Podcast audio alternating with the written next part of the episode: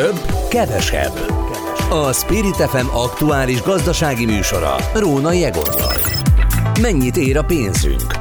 Hogyan érintenek minket a gazdasági intézkedések? Mi befektessünk? Vagy épp hogyan gazdálkodjunk?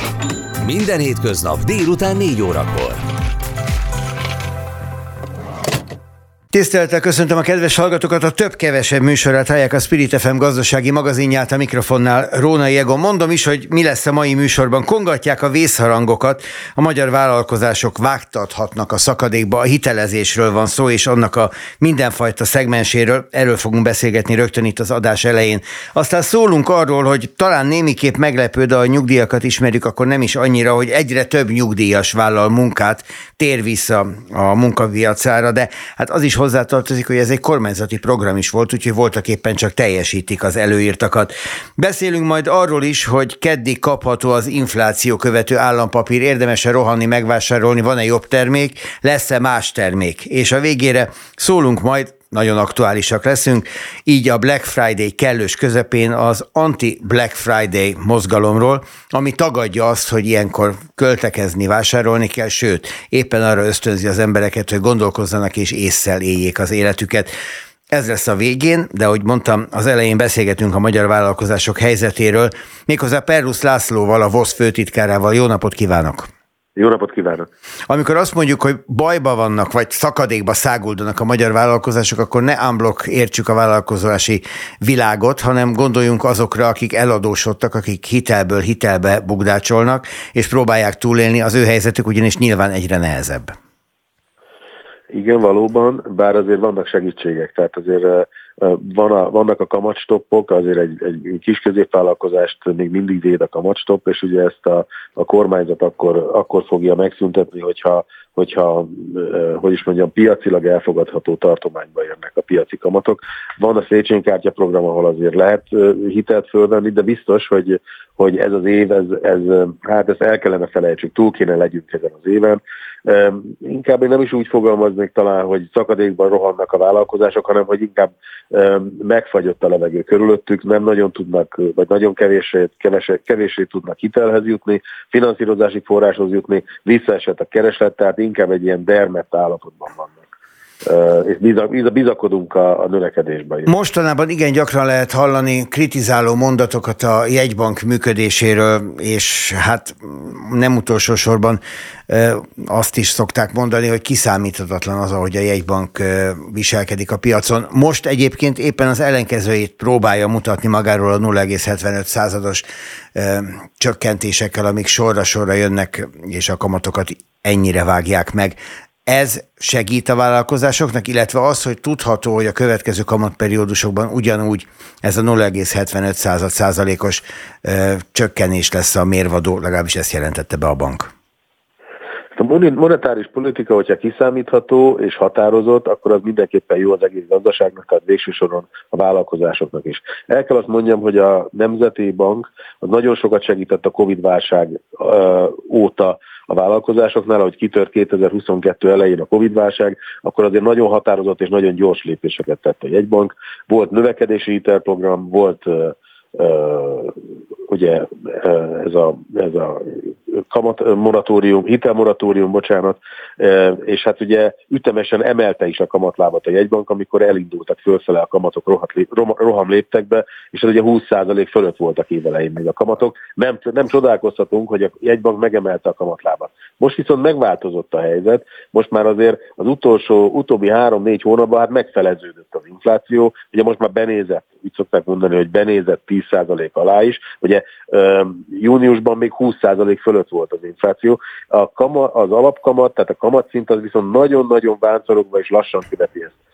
Távol álljon tőlünk, vállalkozóktól, hogy a jegybanknak a kamatpolitikáját, a monetáris politikáját bíráljuk, de mégis azt kell, hogy felvessük, hogy kontrolláltan, odafigyelve, talán nagyobb lépésekben, talán egy kicsit intenzívebben lehetne egy csökkenő pályára állítani a kamatszintet, hogy hozzáférjenek a vállalkozások a finanszírozáshoz. Hát akkor voltak éppen Parragh Lászlóval érte egyet, hogy a Magyar Kereskedelmi és Iparkamara elnöke, és azt fogalmazta meg, hogy ő maga csalódott a 0,75 miatt, mert ő legalább azt remélte, hogy 100 bázispontot, tehát 1%-ot fog csökkenteni a Nemzeti Bank az alapkamaton. Ehhez képest ő vánszorgásnak minősítette ezt a csökkenést. Ha jól értem a szavait, nagyjából így gondolja ön is. Én óvatosabban fogalmaznék, de természetesen, mivel ők is, a Magyar Kereskedelmi és Iparkamara is vállalkozói szervezet, a VOSZ pedig vállalkozói érdekképviselet, hát ugyanaz a merítés, tehát ugyanazokkal a vállalkozókkal beszélünk, és nem csoda az, hogy a vállalkozások panaszkodnak azon, hogy néhány kiemelt program, állami támogatott program, például Széchenyi kártyaprogram vagy Baross Gábor hitelprogram mellett nem nagyon lehet, ugye ezek a 2 számjegyű vagy 20%-hoz tartó tendáló még mindig hitelek mellett nem nagyon lehet finanszírozási forráshoz jutni. Az azt jelenti, hogy nem tudnak beruházni, nincs pénz a beruházásra, sokan még a működésre sem tudják megszerezni a pénzüket. Ez azt jelenti, hogy nem megszüntetik a termelésüket, de legalábbis nem tudnak bővülni, és hát ebből fakad az, hogy a gazdasági bővülés az inkább egy recesszióba fog érni. Nyilván erre rátesz egy lapáttal az állami kiadások visszafogása, a beruházások elmaradása, mert hogy az is egy táptalaja volt a vállalkozások növekedésének.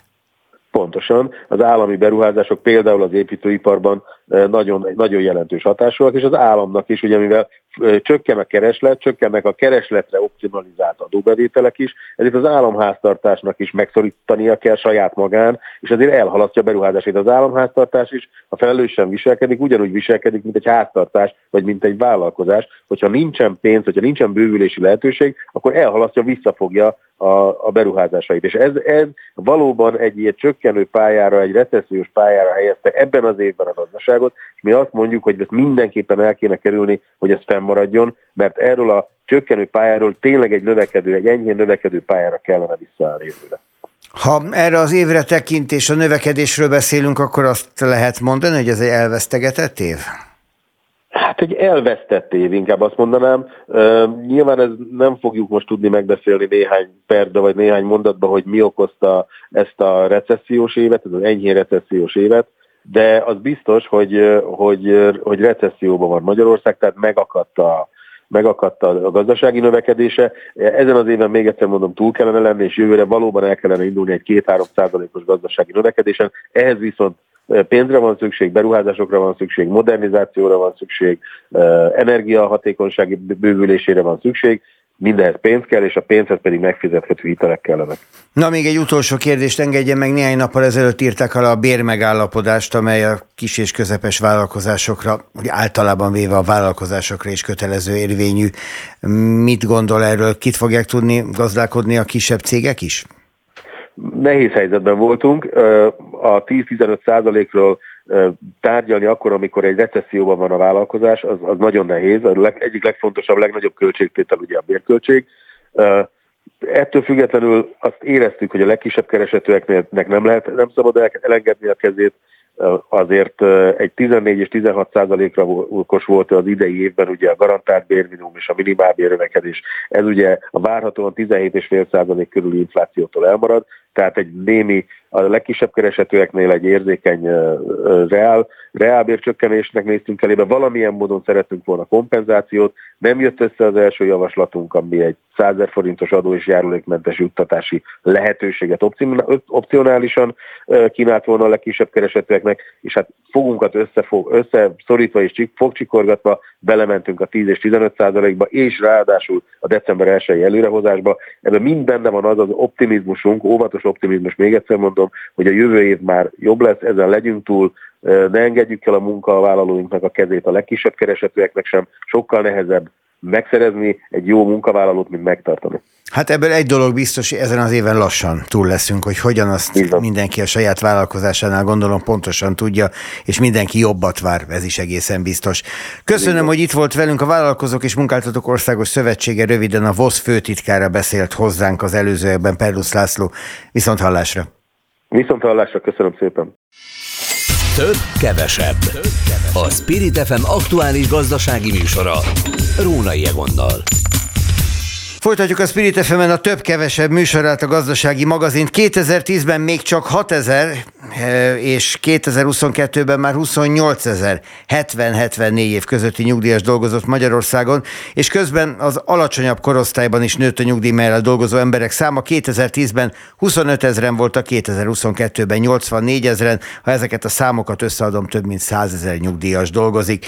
Egyébként ez a kormány szándéka is volt, hiszen volt egy olyan terv, még Kósa Lajos volt ennek a patronusa 1-2 évvel ezelőtt, hogy a nyugdíjasokat igenis hozzuk vissza a munkaerőpiacra. Itt van a vonalban Karácsony Mihály, a Nyugdíjas Parlament elnöke. Jó napot kívánok! Jó napot kívánok, üdvözlöm kedves hallgatókat is! Maguktól jönnek a nyugdíjasok, vagy a kényszer hozza vissza őket a munkába? Hát először tradicionálisan a nyugdíjasok 60 éve, amióta vannak adataink, körülbelül a nyugdíjasok 20%-a dolgozik a nyugdíja mellett. Nekem az utolsó adat az 1963-as, amikor Cseszombati László, akkor a híres szociológus, ő már akkor leírta, hogy a nyugdíjak körülbelül a nyugdíjasok 1/5 vállal munkát a nyugdíja mellett. És ez az arány nagyjából a 20%, azóta is folyamatosan megtalálható, és ma is körülbelül 20%-a dolgozik a nyugdíjasoknak a nyugdíja mellett. Hogy friss adatot kapjak, én közérdek adatigényléssel megkérdeztem a NAV-tól, hogy hány 65 éven felülinek keletkezett személyi jövedelemadó kötelezettsége az elmúlt évben. És ők akkor megadták, hogy 208,6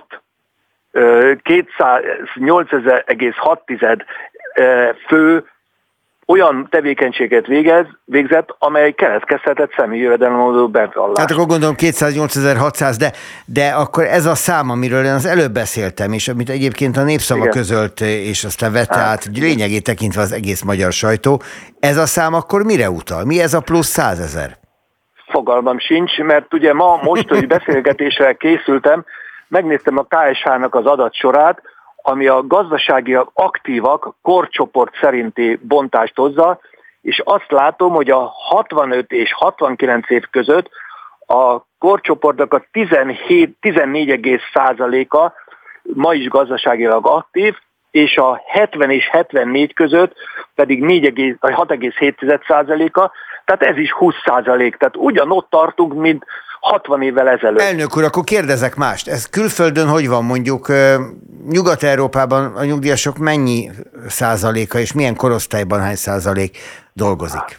Nagyjából ugyanez az arány, és ugye most végig mi is, amikor beszélünk, adatokat mondunk, mi csak a legális munkáról beszélünk, ami bejelentett munka, miközben mi azt állítjuk, és ez a Nézőpont Intézetnek volt is erre egy kutatása, hogy a 65 éven felülieknek milyen plusz munkával járulnak hozzá a gazdasági teljesítményhez. És utána ők idevették a nem fizetett háztartási munkát, a gondozói munkát, és az egyéb önkéntes munkát, és ezeket is, ha hozzárakjuk, akkor nyugton állíthatjuk, hogy igen, körülbelül 20-25%-a dolgozik az embereknek ma is legálisan. Tehát akkor mondhatjuk, hogy ebben voltak éppen semmi különös nincs. Ez így volt, különös. Így van, és valószínűleg így van. Így is lesz. Akkor igen, beszéljünk igen. másról. Én kipipálom ezt a témát. Viszont itt van 2025. március 31-e. Azt adta az Európai Unió a megállapodás értelmében a magyar kormány számára egy új nyugdíjrendszer megalkotásának határidejévé. Igen. Na most, hát ez nem tudom, hogy áll. De sokat nem hallunk arról, hogy sokat haladna előre. Tehát nyilván, hogyha ez valamerre menne, akkor ez rendszeres téma lenne. Egyelőre a terveknek megfelelően halad, azaz abban a dokumentumban, ami ezt lerögzítették, abban azt mondták, hogy ez év végéig nemzetközi szakértők világítsák át a magyar nyugdíjrendszert, és tegyenek javaslatot. Na most mi többször érdeklődtünk a PM-nél, hogy áll, azt mondták, hogy igen, meg lesz, dolgoznak rajta, ez év végéig egy nemzetközi szakértők által összeállított javaslatot fogunk megismerni. Egyelőre világítanak ezek szerint. Most világítanak, de nagyon jó hír az, hogy abban a megállapodásban az is benne van, hogy ezt követően az érintettek bevonásával kell a javaslatot elkészíteni, mert ez garancia arra, hogy itt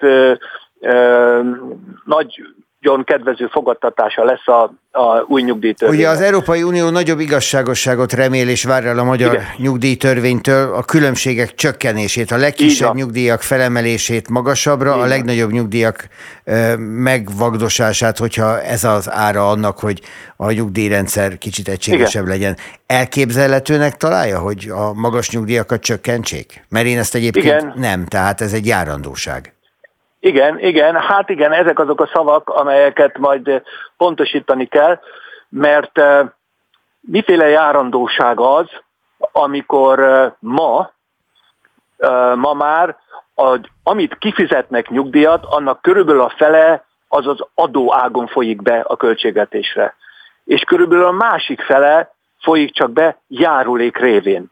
És az Alkotmánybíróság is többször kimondta, egyrészt, hogy a befizetéseknek és a kifizetések között nem kell közvetlen megfeleltetést tenni, hatályos alkotmánybírósági döntések vannak. Valóban, ahogy ön is elmondta, a kiegyenlítődés, a kisimítás felé kell menni, mondta az Európai Unió, és valóban, ha az alaptörvény azt mondja, hogy a tisztességes megélhetéshez biztosítani kell a társadalombiztosításnak az idősek számára.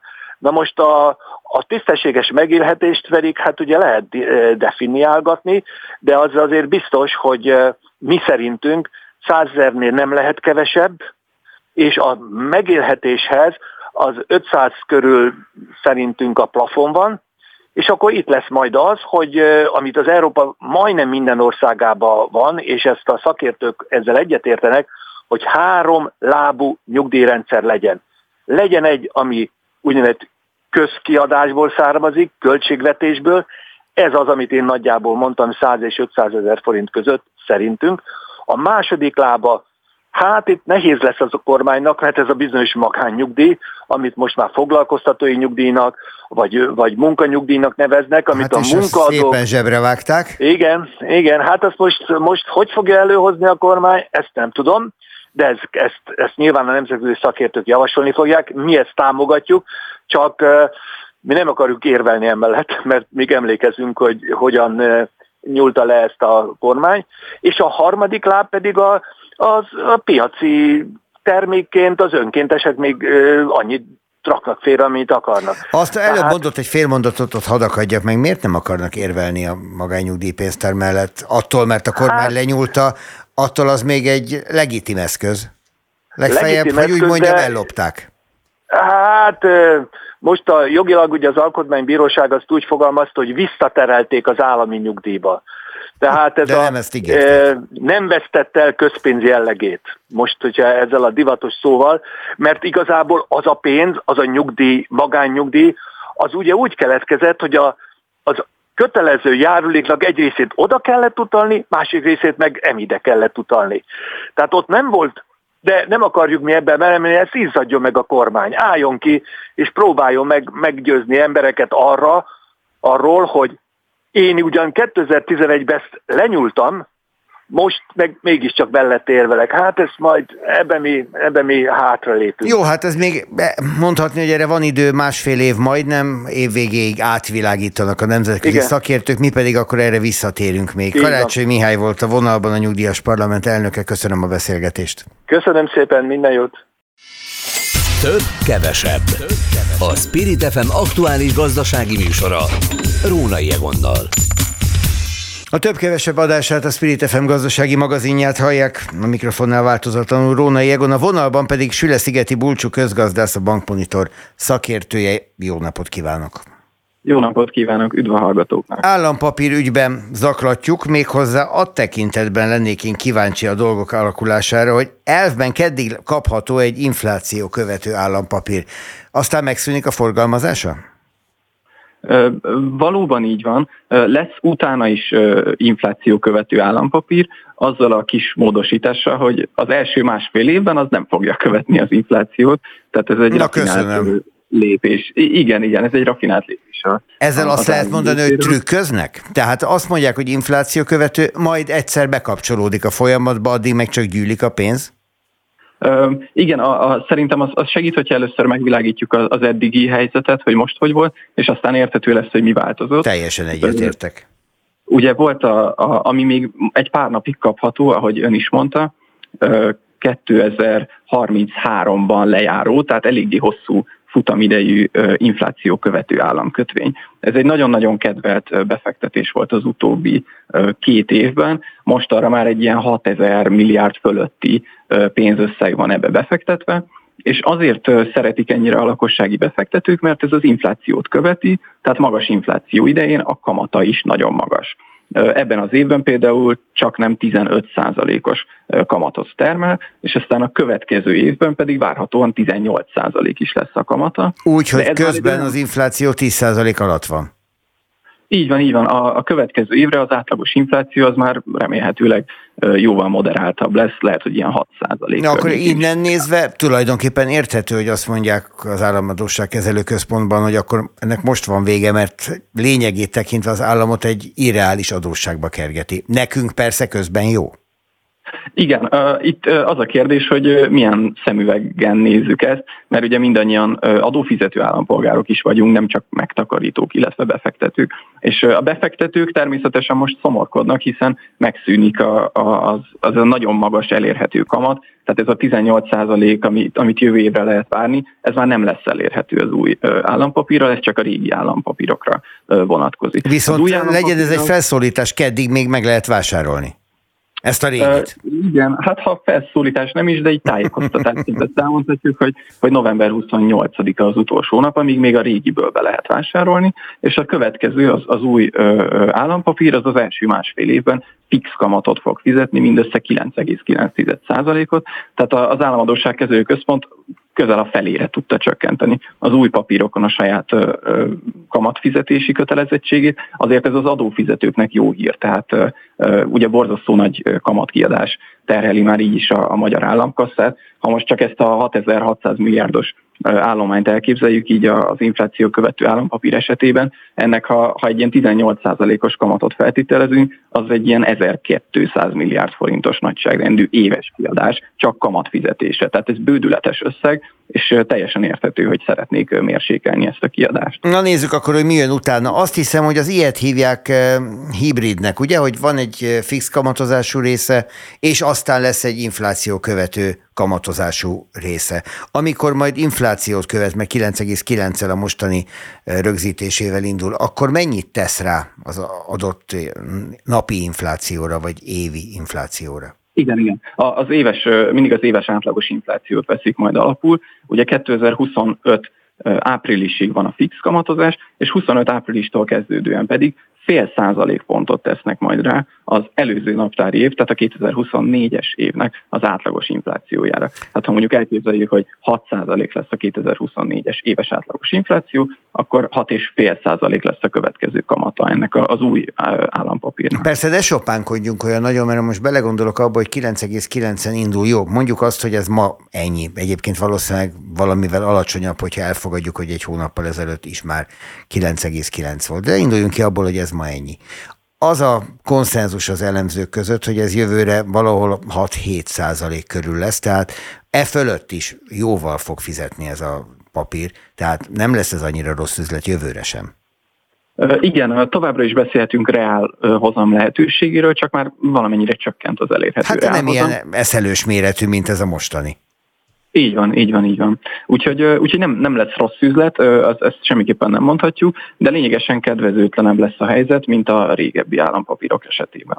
Az, hogy ezt hogyan váltja vissza ezeket a papírokat az adósságkezelő központ, az mennyire törvényileg rögzített, és mennyire dönt maga a központ arról, hogy hogyan, milyen időpontban, mikor vált vissza papírokat?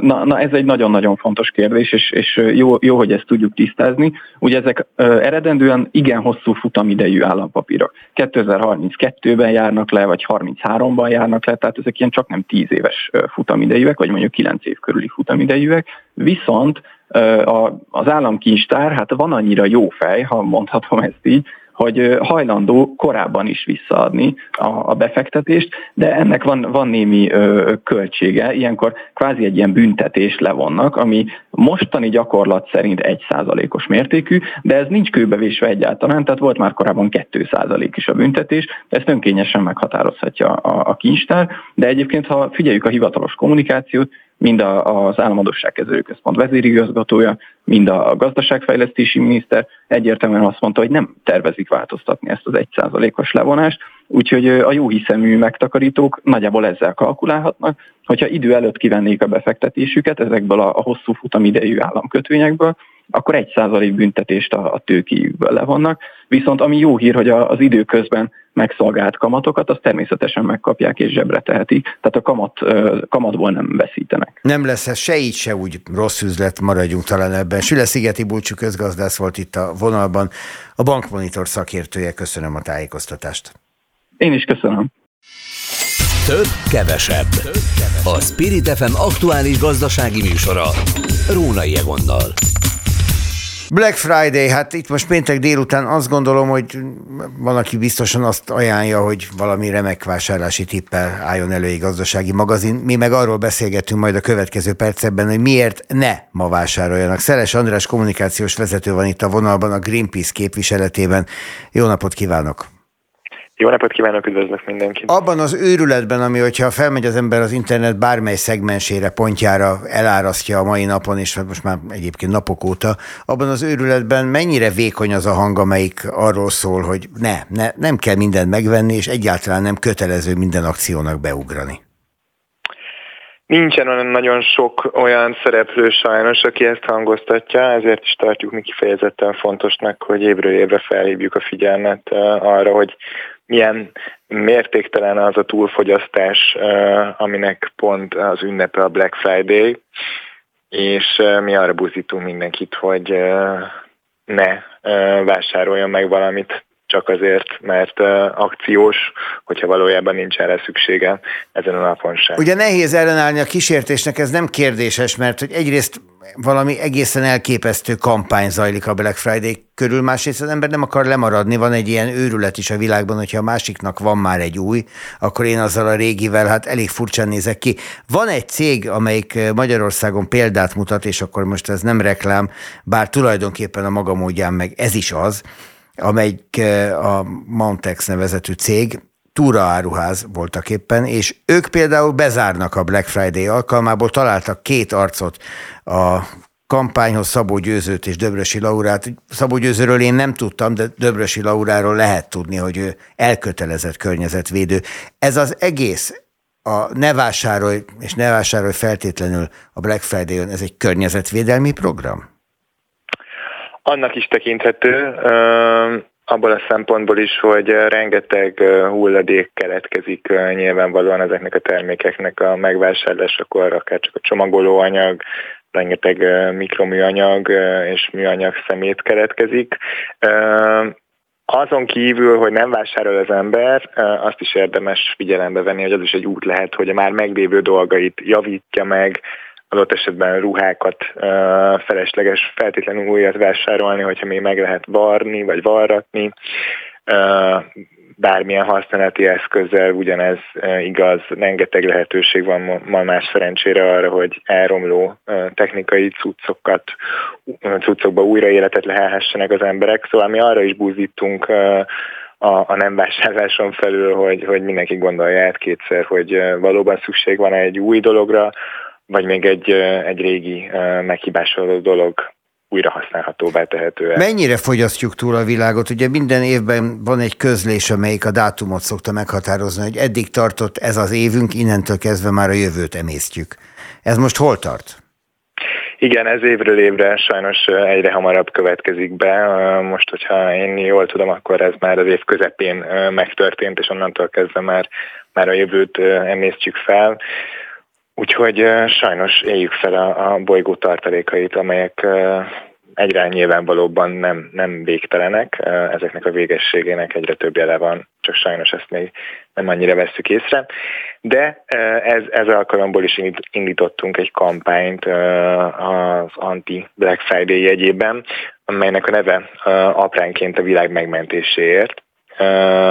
És ennek a kampánynak az a lényege, hogy aki felellátogat a honlapunkra és kiválaszt egy föld darabkát, azt tetszés szerint elnevezheti és örökbe is fogadhatja, ezzel pedig az örökbefogadó a Greenpeace munkáját támogathatja adományával. Félreértés ne legyen, hazavinni nem lehet, tehát elhordani a földet ilyen módon nem lehet.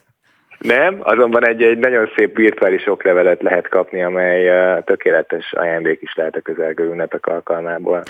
Ez voltak éppen ugye egy karácsonyi kampány, de hát ez a karácsonyi őrület is a Black Friday-jel kezdődik. Ön például meg a családja ezt hogy tudja kiküszöbölni, hogy ússza meg? Mi igyekszünk élményeket adni egymásnak,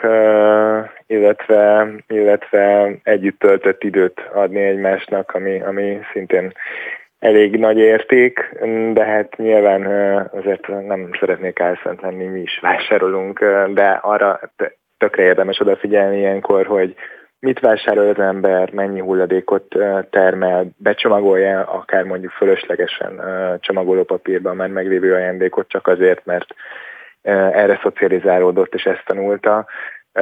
Lehet, hogy ezeket a dolgokat érdemes újra gondolni például. Van még annyi időnk, hogy egy másik lendületet adjak a beszélgetésnek azzal, hogy felvettem egy csomó cég, abban tetszelek, hogy ő mennyire környezetbarát, mennyire környezetvédően termel, mennyire környezetbarát módon gyárt. Hogyha az ő termékét veszem, akkor nem ártok a földnek. Mennyi ebben a kamu? A greenwashing az egy eléggé jellemző tendenciája manapság sajnos a cégeknek. Nagyon sokan magukra rakják ezt a plecsnit, és ez sok esetben vonzóvá is tudja tenni az ő termékeiket. Érdemes ennek mindig legalább kétszer utána nézni, hogy ez... Na de hogy tudok utána nézni? Hát bemegyek egy boltba, mert azt mondták nekem, hogy ez olyan. Hát én ott nem fogok több információhoz jutni, mint amit korábban tudtam. Igen, sokszor segít egy Google keresés, de sokszor sajnos csak arra hagyatkozhatunk, hogy elhisszük-e ezt az adott állítást, vagy sem. Ezt nem ellenőrzi senki? Tehát arra nincsen apparátusa bárkinek a világon, most nem keresek hozzá szervezetet, hogy ha valamely cég azt állítja magáról, hogy hát ő végtelenül környezetvédő és barát, akkor azt ellenőrizzék? Nagyon sok esetben ezek az úgymond valótlanságok ezek kiderülnek, de én nem tudok arról sajnos, hogy lenne egy ilyen objektív hatóság, aki ezeket az állításokat tudja ellenőrizni. Nehéz ezt egyébként objektívvá is tenni, hiszen sok lehet úgy csűrni, csavarni a dolgot a cégek szemszögéből, hogy akár még igaznak is hathasson egy ilyen állítás. Mindenkinek tényleg a saját megérzéseire és tudására is érdemes ezekben a dolgokban támaszkodni. Jó, hát itt nyilvánvalóan sokan mondanak többet magukról, mint ami a valóság, de ennek ellenére, ha mi környezettudatosak vagyunk, akkor talán a mi figyelmünk is élénkebb és jobban oda tudunk nézni arra, hogy becsapnak-e minket vagy sem. Minden esetre köszönöm, hogy hírt adott az akcióról, hogy beszéltünk az anti-Black Friday-ról, és hát, hogyha valaki ennek ellenére is úgy gondolja, akkor azt javaslom, hogy lévén ez egy gazdasági magazin, hogy nézze meg, hogy több vagy kevesebb valóban az a termék, amit ma látszólag olyan olcsón árulnak. Szeles András, a Greenpeace kommunikációs vezetője, önnek köszönöm szépen a beszélgetést, a kedves hallgatóknak pedig köszönöm a figyelmet, szép napot, jó hétvégét kívánok, és hétfőn remélem ismét találkozunk ugyanebben az időben. A szerkesztő Hazafi Zsolt, én Rónai Egon vagyok, viszonthallásra.